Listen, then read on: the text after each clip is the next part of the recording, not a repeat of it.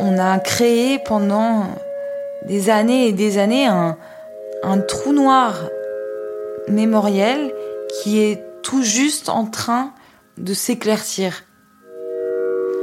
Être petite fille d'un lieutenant en Algérie et de n'apprendre qu'aujourd'hui ce que ça veut dire, c'est... Enfin, j'apprends trop tard ce que ça a été cette guerre.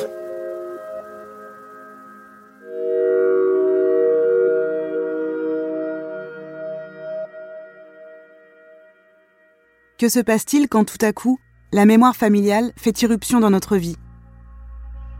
Comment notre intimité, le rapport à notre famille, s'en trouve-t-il transformé? À 28 ans, sans rien demander, Anne-Cécile a pu toucher du doigt une histoire révolue dont elle ignorait tout. En quelques heures, elle est passée de l'ignorance et du silence au savoir et à la connaissance. La première fois que je l'ai rencontrée, j'ai vite compris qu'elle était très proche de son grand-père et qu'elle avait une immense affection pour lui. Il y a quelques mois, Capi, comme elle le surnomme, lui a remis un livre. À 87 ans, il s'était décidé à écrire ses mémoires de jeune soldat français en Algérie. Le grand-père d'Anne-Cécile ne fait pas partie du million et demi de jeunes appelés français mobilisés pendant la guerre pour y effectuer leur service militaire. C'est un militaire de carrière, un général d'armée, qui a commandé des postes stratégiques en Algérie. Quand Anne-Cécile a reçu ce livre des mains de son grand-père, elle ne l'a pas ouvert tout de suite, redoutant sans doute ce qu'elle pourrait y lire.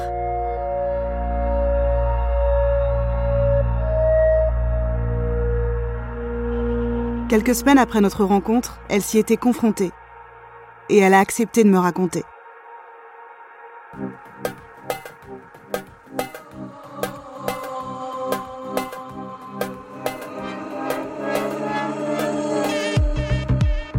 L'Algérie, c'est la France. La guerre coloniale, une gigantesque affaire commerciale. Qu'attendez-vous pour vous soulever?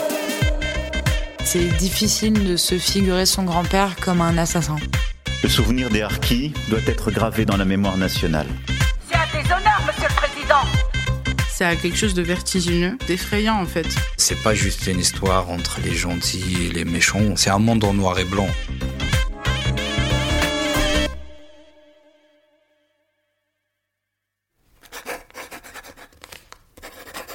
Pour ma petite fille Anne-Cécile, 28 ans hier.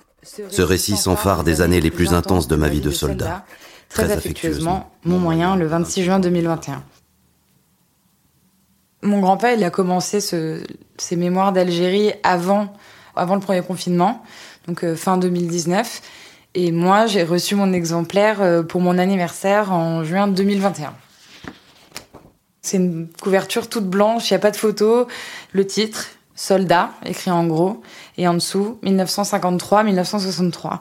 Donc c'est dix années de sa vie euh, qui correspondent exactement à son entrée à Saint-Cyr en 53 et en 63, juste après, du coup, son retour euh, d'Algérie. Quand on l'ouvre, on voit tout de suite qu'il y a beaucoup de photos, il y a beaucoup de cartes. En fait, c'est c'est vraiment un travail d'archive parce que il y a des lettres écrites à la machine à écrire qu'il a qu'il a envoyées à ses supérieurs, des réponses de ses supérieurs aussi euh, qui lui sont parvenues, des tracts écrits par l'armée à destination de la population algérienne.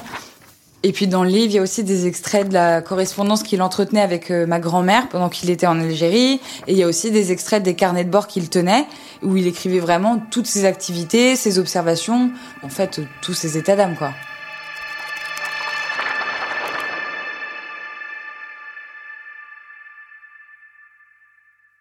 Moi, j'ai toujours été très proche de, de mon grand-père. J'ai toujours été très proche de mes grands-parents. J'avais la chance euh, qu'ils habitent juste à côté de, de chez mes parents, donc euh, on les voyait souvent. J'ai passé euh, beaucoup d'étés seule chez eux en Bourgogne. J'étais très contente d'être avec mon grand-père euh, qui m'emmenait, enfin j'ai des souvenirs avec lui où on partait euh, sous la pluie battante euh, dans, dans les ronces et les orties avec des, des gants de cuisine pour aller chercher des, des gros escargots de Bourgogne en plein été. Et puis après, ma grand-mère les préparait et puis on, on se mangeait à trois quatre douzaines d'escargots. C'est des souvenirs évidemment très très joyeux, très très tendres, très paisibles aussi. mon grand-père a toujours été quelqu'un euh, qui faisait des blagues, euh, qui euh, tout d'un coup se mettait à crier très fort, qui disait que pour un oui ou pour un non, quelle affaire, quelle affaire. Mon grand-père est un intellectuel. C'est, c'est, ça peut paraître très très prétentieux de le dire comme ça, mais c'est vraiment dans son sens assez littéral. Donc dès qu'on lui parle de quelque chose, il connaît, dès qu'on lui parle d'un point d'histoire, dès qu'on lui parle d'un, de, de, philosophie, de, de science, de, euh, il déclame des, des, des, poèmes parfois en latin. Euh, quand je déjeune avec mes grands-parents, euh, pareil, il se met à raconter des passages d'une façon extrêmement précise dans des livres qu'il n'a pas lus depuis 20 ans. Et, ma grand-mère le regarde et elle me dit, il en sait des choses. Hein je, ouais, oui, il en sait des choses, vraiment beaucoup. Il faut se rendre compte que dans cette maison en Bourgogne, il y avait une espèce de, de présence infime, mais toujours visible, de la chose militaire. Des vestes, euh, euh, des sacs, des sacs à dos, des sacs de bivouac, dont la plupart ont été récupérés par mes frères et moi euh, quand on était scouts, qui nous ont beaucoup servi. Je, pense qu'on se rendait pas compte que c'était pas des jouets en fait, c'était le, le, le barda d'un militaire qui avait fait la guerre et c'était probablement des, des choses qu'il avait ramenées de là-bas. Euh, mais il ne nous le disait pas. Mon grand-père, il a eu une assez importante carrière militaire. Il a été euh, euh, général de l'armée de terre. Alors j'appelle mon grand-père Capi, qui est la contraction de Kepi et de Kaki. Ça ne nous a jamais semblé militaire et en fait, euh, nous c'est pas du tout comme ça qu'on le voit. Dans son caractère, il a absolument rien de de d'effrayant, de rigoureux ou de ou de ouais de de militaire quoi. Plus maintenant en tous les cas les anecdotes et les histoires les plus euh, longues et les plus précises que j'ai eues sur la carrière de mon grand-père étaient beaucoup plus son passage en, Yougoslavie, euh, où il a été à la tête de la Fort Pronu, la force des Nations Unies. Je pense que mon grand-père, il m'a beaucoup plus parlé de la Yougoslavie parce que c'était une mission euh, assez glorieuse dont il était fier, alors que il avait beaucoup plus de difficultés à parler de la guerre d'Algérie, qui est une guerre qui est dans la mémoire collective euh, et à quelque chose d'un peu honteux, dont on ne se glorifie pas en tant que soldat parce que on a cette idée que les soldats ont participé à quelque chose de, de pas bien envers les populations algériennes, envers les pieds noirs, euh, euh, envers les harkis. Euh. En fait, mon grand-père aurait plein, vraiment plein d'occasions de, de, de m'en dire plus sur l'Algérie. Euh, plus je grandissais, plus je me tournais aussi vers des études littéraires, d'histoire, euh, mais ça ne s'est pas fait. Ça peut paraître curieux compte tenu de la proximité qu'on avait, euh, qui était une, une, proximité affective bien sûr, puis une proximité de parole aussi. Et mais ça, ça non.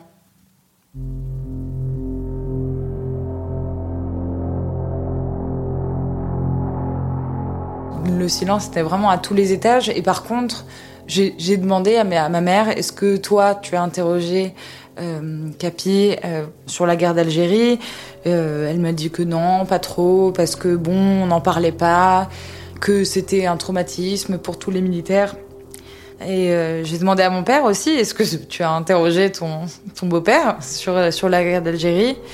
Il m'a dit que ça lui était arrivé de lui demander de façon assez claire euh, si mon grand-père avait assisté ou participé à, des agissements de torture. Et mon grand-père euh, lui avait dit non à l'époque.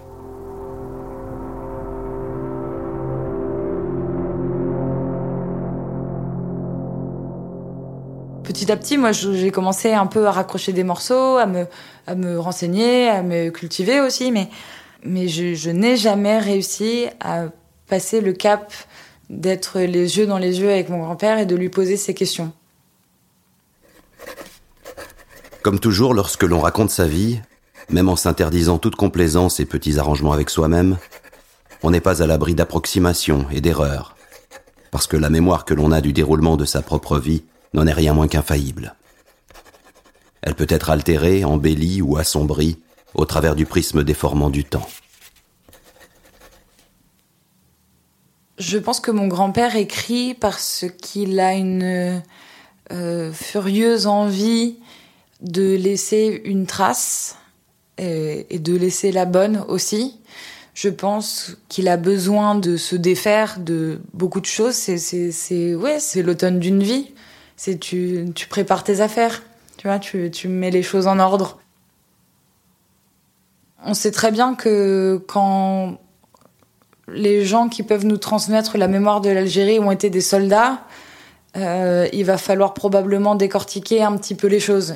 Nous, on, aurait plutôt tendance à, à, toujours se placer un peu du côté de la liberté, de l'indépendance, et du coup, forcément, les méchants, c'est les militaires, c'est l'armée française. Je me dis peut-être que peut-être que je vais lire des choses qui vont me décevoir, et en même temps, je me dis tout de suite, euh, est-ce que ma déception a une valeur? Je pense qu'en étant militaire et en étant prêt à faire la guerre, mon grand-père voyait le personnage du soldat comme le personnage humaniste par excellence. C'est presque aller dire la bonne parole. Euh, c'est presque aller montrer que la paix est possible. Je n'ai jamais regardé mon grand-père comme étant un, un soldat euh, fou patriotique, euh, un peu fermé, un peu à droite, comme on peut toujours l'imaginer. Euh, je ne l'ai jamais senti belliqueux. Euh, J'ai l'impression que c'est quelqu'un qui est devenu militaire pour faire la paix. C'est humaniste en termes d'humain, de, de valeur, de respect de l'homme. À la place qui me sera donnée, je contribuerai à pacifier cette terre. Là où je serai, je tenterai de corriger les injustices faites depuis trop longtemps à l'encontre des musulmans du fait de l'aveuglement des riches propriétaires terriens et industriels. Je pense que comme mon grand-père du coup est arrivé en Algérie, il s'est dit que ouais, il allait avoir une marge de manœuvre peut-être pour arranger les choses et que la présence de l'armée allait avoir une un, une conséquence bénéfique sur la façon dont la suite de l'Algérie française allait se passer. Bien sûr, la colonisation en Algérie depuis 1830 n'est pas totalement négative. Nous y avons édifié de grandes villes, établi de nombreux bourgs et villages, construit des ports, des routes, des voies ferrées, des écoles, des hôpitaux. Cependant, les bénéfices sont d'abord allés aux Européens, et dans une moindre mesure, aux indigènes, qui travaillent avec eux, pour eux toujours dans cette veine assez humaniste, il a la sensation que il va pouvoir avec ses hommes, mais lui, rectifier un peu le tir d'injustice qui se produisent depuis le début de la colonisation française en Algérie. Ça, c'est une injustice dont il est conscient et, et c'est assez rassurant de se dire que son grand-père qui partait en Algérie ne considérait pas cette terre et sa population pour acquise.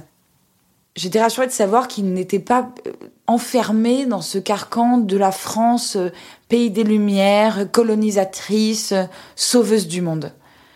Mais par contre, il, il remet pas du tout en cause la colonisation elle-même. Je sais pas si c'est parce que c'est en effet un produit de son époque et que bon bah la colonisation avait toujours été donc le problème n'était pas la colonisation, c'était comment elle était faite. Mais c'est aussi parce que lui n'a pas été envoyé pour décoloniser l'Algérie, il a été envoyé pour qu'elle se passe mieux. Donc euh, peut-être que c'est aussi pour ça que lui se pose pas la question, mais c'est vrai que moi en le lisant, je me suis pas du tout arrêtée là-dessus, par exemple. C'est bizarre, non?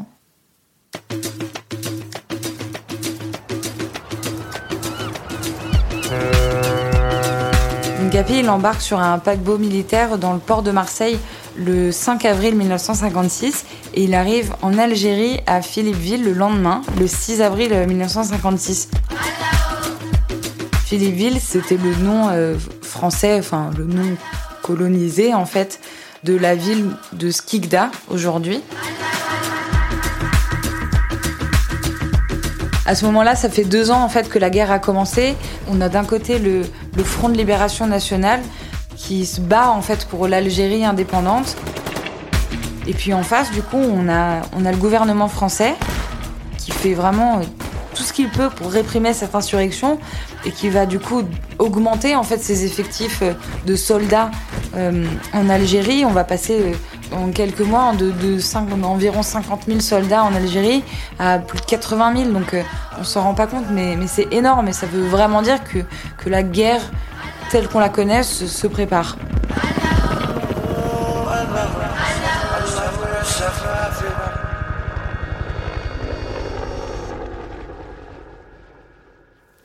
Donc sa première mission, c'est dans une ferme euh, à l'est du pays qui s'appelle la ferme Gagelin, qui est juste à côté en fait de la frontière tunisienne. De l'autre côté, il y a tous les bataillons de Felaga. C'est le nom que l'armée donnait à l'époque aux combattants du FLN. Donc c'est un front à, à garder et mon grand-père se retrouve là un peu tout seul. Il reçoit ses ordres d'Alger et puis euh, mais personne ne vérifie ce qu'il fait. Euh, J'imagine que c'est pas très très rassurant en fait pour un jeune soldat de 22 ans. Moi, quand je lis ça, je, je comprends pas du tout parce que ouais, j'ai cette sensation que quand on nous a parlé de la guerre d'Algérie, on nous a beaucoup parlé d'Alger, on nous a beaucoup parlé de la région de l'Atlas, mais je, n'ai jamais entendu parler des forces rebelles en Tunisie. Je n'ai jamais entendu parler d'un front en fait, d'un front qui nommerait aussi cette guerre, quoi. Quand il est en Algérie, euh, le seul moyen de communiquer, c'est d'envoyer des lettres. Il va être euh, plutôt euh, prolixe au début. 12 avril 56. C'est une guerre sans grandeur. D'un côté, on distribue des tracts, de l'autre, on agit en conquérant. Le plus difficile pour un soldat, c'est de mettre sa conscience en accord avec ses actes. En fait, ces lettres, il les a écrites vraiment quelques jours après son arrivée. Et lui, il dit le mot guerre tout de suite. Donc il se fait pas trop d'illusions là-dessus, mais par contre, euh, il est très incertain sur, euh, sur ce qu'on lui demande de faire. 14 avril 56. Aujourd'hui, j'ai assisté à une messe, toute petite. J'ai demandé au bon Dieu que l'on comprenne ici ce qu'est la pacification. C'est assez marquant quand même. Il vient de poser les pieds euh, sur le sol d'Algérie pour mener des, opérations de, de guerre, de pacification, comme il le dit, mais il n'est pas convaincu en fait.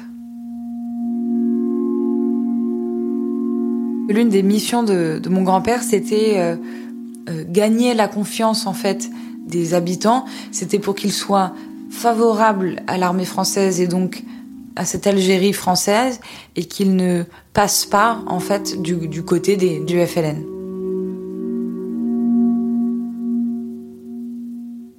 La pacification, ça, ça, passait aussi par des tracts, et ça, je l'ai, je l'ai découvert vraiment dans le livre de mon grand-père parce que il, a, il a gardé des archives.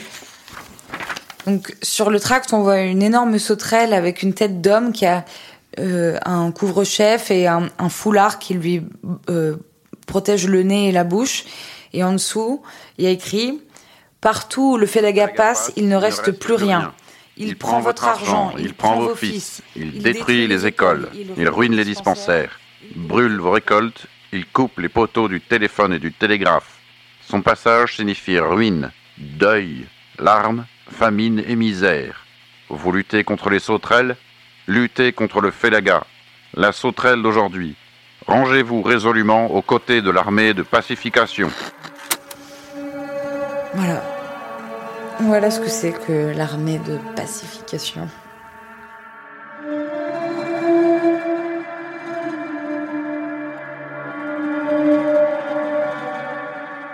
C'est tellement violent, en fait. Ça me rappelle quand, on, quand les nazis euh, parlaient, de, des juifs comme de, comme de rats ou de. tu vois On fait pas ça quand on est l'armée française et qu'on a vécu cette guerre-là et qu'on a déjà vécu ces choses-là, l'idée que mon grand-père ait pu euh, laisser passer, laisser distribuer euh, des tracts pareils, ça me, ça m'embête beaucoup, beaucoup. Euh, ça, c'est tout l'inverse de ce qu'il dit depuis le début. Alors c'est, c'est pas lui qui les rédige, hein, mais je pense que j'aurais aimé lire qu'il avait cessé de les faire distribuer et qu'il avait choisi d'autres méthodes de pacification. Et ça, c'est vraiment quelque chose qui m'a dérangé, mais c'est pas ce qui m'a le plus gêné.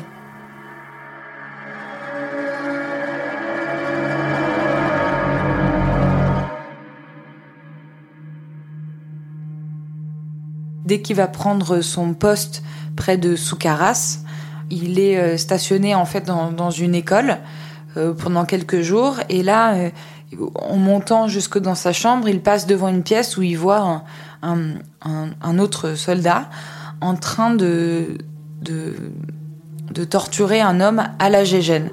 Donc la gégène, c'est le mot qu'on a donné au générateur électrique qu'on branchait par des pinces sur les doigts de tout homme qu'on était en train d'interroger et auprès de qui on estimait qu'il n'apportait pas les réponses demandées. Euh, donc c'est extrêmement violent, c'est une charge électrique très forte qui provoque d'extrêmes brûlures. Euh, voilà, sans, parler évidemment des dommages psychologiques, neurologiques que, peuvent infliger des, des, décharges électriques à répétition. Donc euh, c'est c'est une torture euh, très particulière et d'y apporter ce mot de gégène qui est euh, presque gentillet, euh, voilà, c'est c'est la guerre.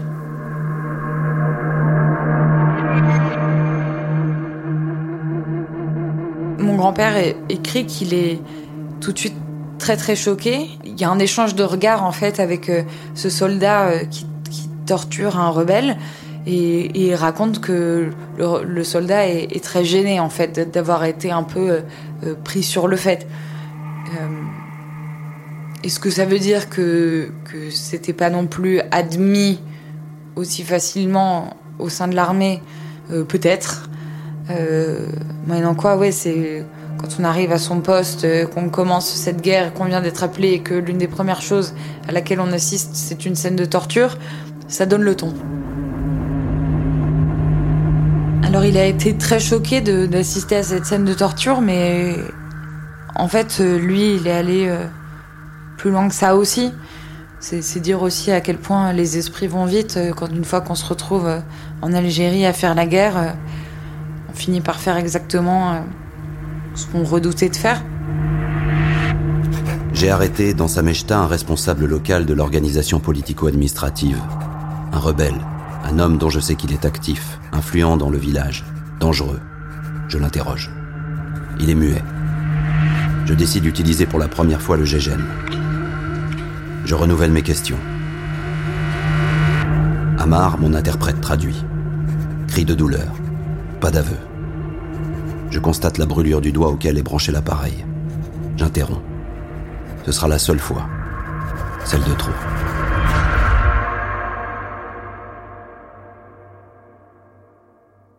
Moi, quand je lis ça, euh, c'est très difficile. En fait, je me, j'essaie de me figurer l'état d'esprit dans lequel il était au moment où il a allumé l'électricité. C'est le zèle qui fait aller jusque-là C'est quoi comme genre de bourrage de crâne? Euh, C'est pas pour le dédouaner que je dis ça, mais euh, Qu'est-ce que cette guerre a fait à ces soldats dans leur tête pour que, en quelques mois, euh, utiliser la torture passe euh, d'un choc et de quelque chose d'inadmissible à quelque chose de bon, euh, s'il faut, il faut. On a essayé de, de, nous faire croire pendant des décennies que ça n'avait jamais eu lieu et que petit à petit on nous a dit que ça avait lieu, mais que ça avait eu lieu parce que on n'avait vraiment pas le choix et que c'était un, dernier recours, une, extrême urgence. Et en fait, pas du tout. Aujourd'hui, on sait que ça a été généralisé. Il y a, il y a, plein d'historiens qui ont travaillé sur la question, et notamment une historienne euh, qui s'appelle Raphaël Branche, qui a, qui a vraiment théorisé l'usage de la torture comme étant au cœur du système de la guerre d'Algérie. Elle, elle explique en fait que c'était une, une façon aussi de marquer la domination française sur le corps en fait des colonisés. Donc c'est très fort hein, de poser les choses comme ça, mais c'est aussi parce que les, les Algériens n'ont jamais été considérés comme les égaux des Français métropolitains. Donc forcément, ils étaient à la disposition de la torture de l'armée française.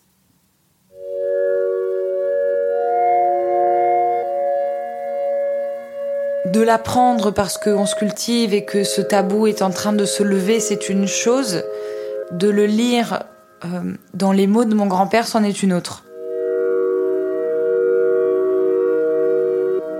Tout de suite, ça devient un peu mon histoire. Je deviens une descendante de bourreaux. C'est pas du tout le genre d'histoire euh, euh, à laquelle on a envie d'être identifié. Et puis très vite, je me suis dit attends, attends. Je ne peux pas juger mon grand-père. Il me transmet cette histoire que j'accepte de porter sur mes épaules, mais le poids qui est sur mes épaules n'est pas, ne me met pas à terre. Et il m'a transmis quelque chose, mais qui ne m'appartient pas pour autant. Et donc ce, ce n'est pas un fardeau. Je pense que je ne peux pas m'attribuer les erreurs de mon grand-père faites en Algérie. J'ai juste à être reconnaissante de l'honnêteté dont il a fait preuve. C'est le seul rôle que je peux avoir, ne pas juger.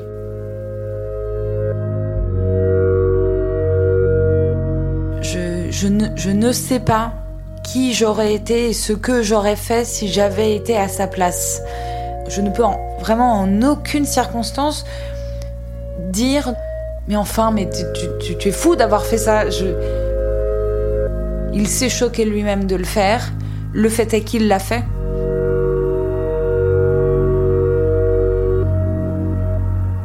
Quelque part, probablement, il y a euh, les descendants de la famille de cet homme-là qui s'est fait interroger, qui doivent se dire, tu sais, ton grand-père, euh, il a été euh, torturé par un militaire français. c'est, vertigineux comme truc, c'est pas beau. C'est pas beau. Ça me perturbe et ça me frustre qu'il y ait un homme qui ait rencontré de façon extrêmement épisodique mon grand-père au moment où il a été le moins mon grand-père.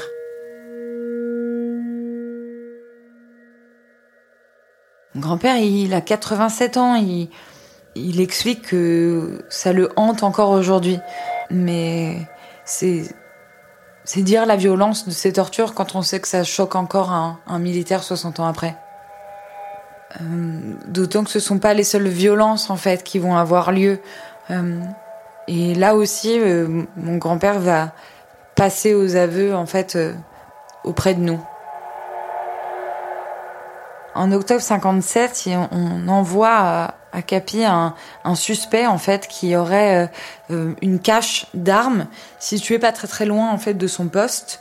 Donc on, on lui donne l'ordre d'interroger cet homme. Le supérieur de Capi lui donne l'ordre d'exécuter cet homme si jamais euh, il ne répond pas. Donc avant l'aube, il va partir avec cet homme pour l'interroger sur le chemin de la supposée cache.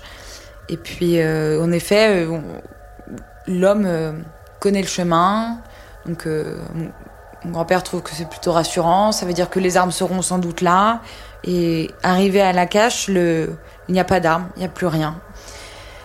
Et mon grand-père décide quand même de faire exécuter cet homme. Il demande à un soldat, donc un de ses subordonnés, de l'emmener derrière le talus et de le, et de lui tirer dessus et de l'assassiner. Il a fait tuer un homme qui n'avait rien fait.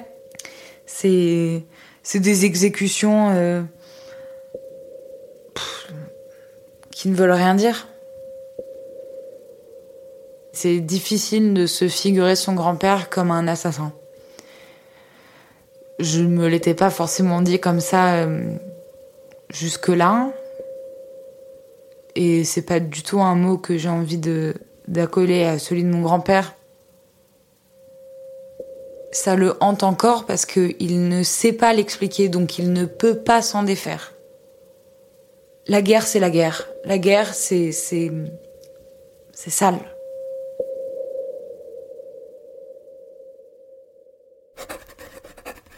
Depuis un an bientôt, je ne ressemble plus à ce que je veux être. Pourquoi? Parce que je ne pense plus, je ne lis plus, je ne sens plus.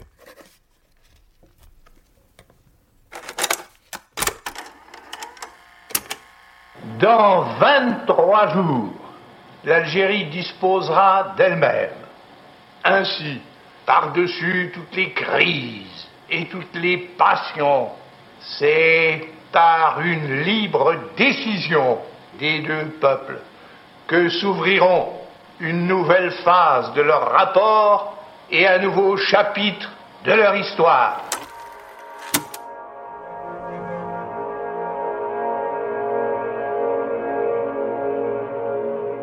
À la fin de la guerre, mon grand-père va rentrer en France le 4 janvier 1963 et il aura passé en tout et pour tout près de 4 ans en Algérie au milieu de, cette guerre. Il quitte cette guerre comme il, termine son livre sur un, bilan euh, très amer et très en colère euh, à propos de De Gaulle. C'est beaucoup plus tard que j'ai compris que De Gaulle avait laissé entendre quand même pendant un moment que, que l'Algérie allait rester un territoire français et que la lutte pour l'indépendance euh, allait échouer en fait. Je vous ai compris Mais euh, ça s'est pas du tout passé comme ça parce que au moment où il y a eu cette phrase, de l'autre côté, euh, De Gaulle était en train de négocier avec les indépendantistes pour parvenir en fait à l'indépendance de l'Algérie parce qu'il il avait juste plus du tout envie de s'occuper de cette question. Il fallait très très vite régler cette situation et quand le, le cessez-le-feu a été signé lors des accords d'Évian en mars 62, l'Algérie est devenue indépendante et en faisant ça, c'est comme si De Gaulle avait donc dit aux soldats, et c'est comme ça que les soldats l'ont pris, que toute l'action militaire de la France pendant plus de quatre ans avait été inutile et qu'on avait envoyé crever des soldats pour rien. Voilà, on a envoyé des jeunes au casse-pipe, on a mobilisé les jeunes de cette génération pour rien.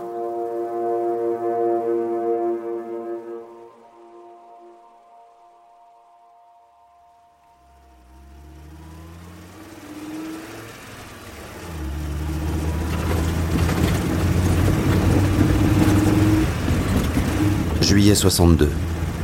En tête de mon convoi, je passe au col des Quatre Vents, une des portes du barrage.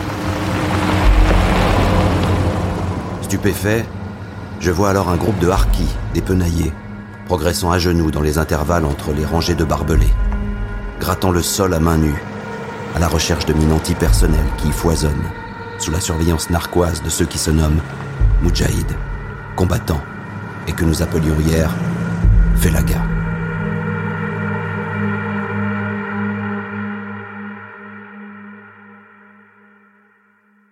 Quand les soldats français sont retournés en France, ils ont abandonné derrière eux les harkis à une mort certaine. 150 000 d'entre eux se sont fait assassiner par le FLN parce qu'ils avaient collaboré en fait avec l'armée française.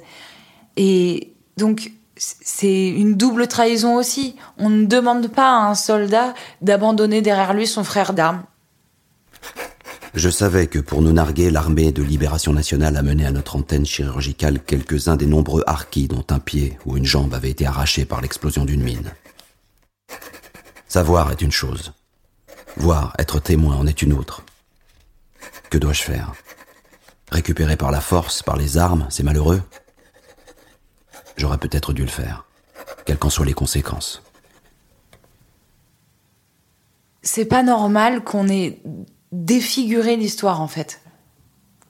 Je pense très très honnêtement que si le gouvernement français, après la guerre d'Algérie, ne s'était pas efforcé avec autant de, hargne à cacher la réalité de cette guerre et de ce qui s'y était produit, on serait dans une mémoire tellement plus apaisée aujourd'hui 60 ans après. Et euh, c'est juste faire un peu euh, euh, profil bas et dire la vérité et rétablir. C'est rétablir. C'est pas réconcilier, c'est rétablir la vérité, le sens. Et ensuite, on, vient demander pardon. C'est pas à nous de d'instiguer ça en fait. Moi, ça me ça me met d'autant plus mal à l'aise de parler de réconciliation que je, suis de la génération du, mauvais camp. Je suis de la génération de l'armée française, des militaires qui ont fait ce mal. En tant qu'adulte, en tant que citoyenne, en tant que française, je serai apaisée quand, quand les victimes auront trouvé de l'apaisement.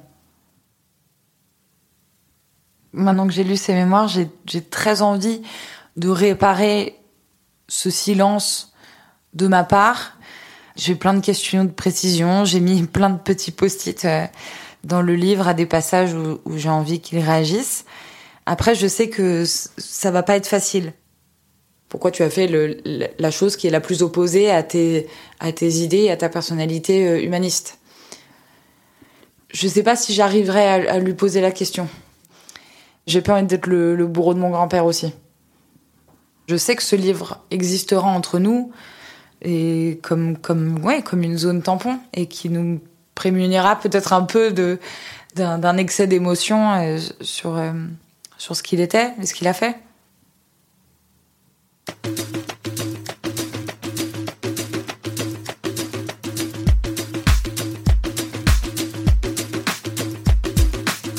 Fragment d'Algérie est une série écrite, enregistrée et racontée par Adèle Salmon. Produite par Paradiso Media. Suzanne Collin est productrice. Florentin Baume a monté et réalisé les épisodes. Théo Albaric est à l'enregistrement. Oriane Bettoni est directrice de production. Lucine Dorso est assistante de production. La musique originale a été composée par Casbah. Louis Daboussi, Benoît Dunègre et Lorenzo Benedetti sont producteurs délégués.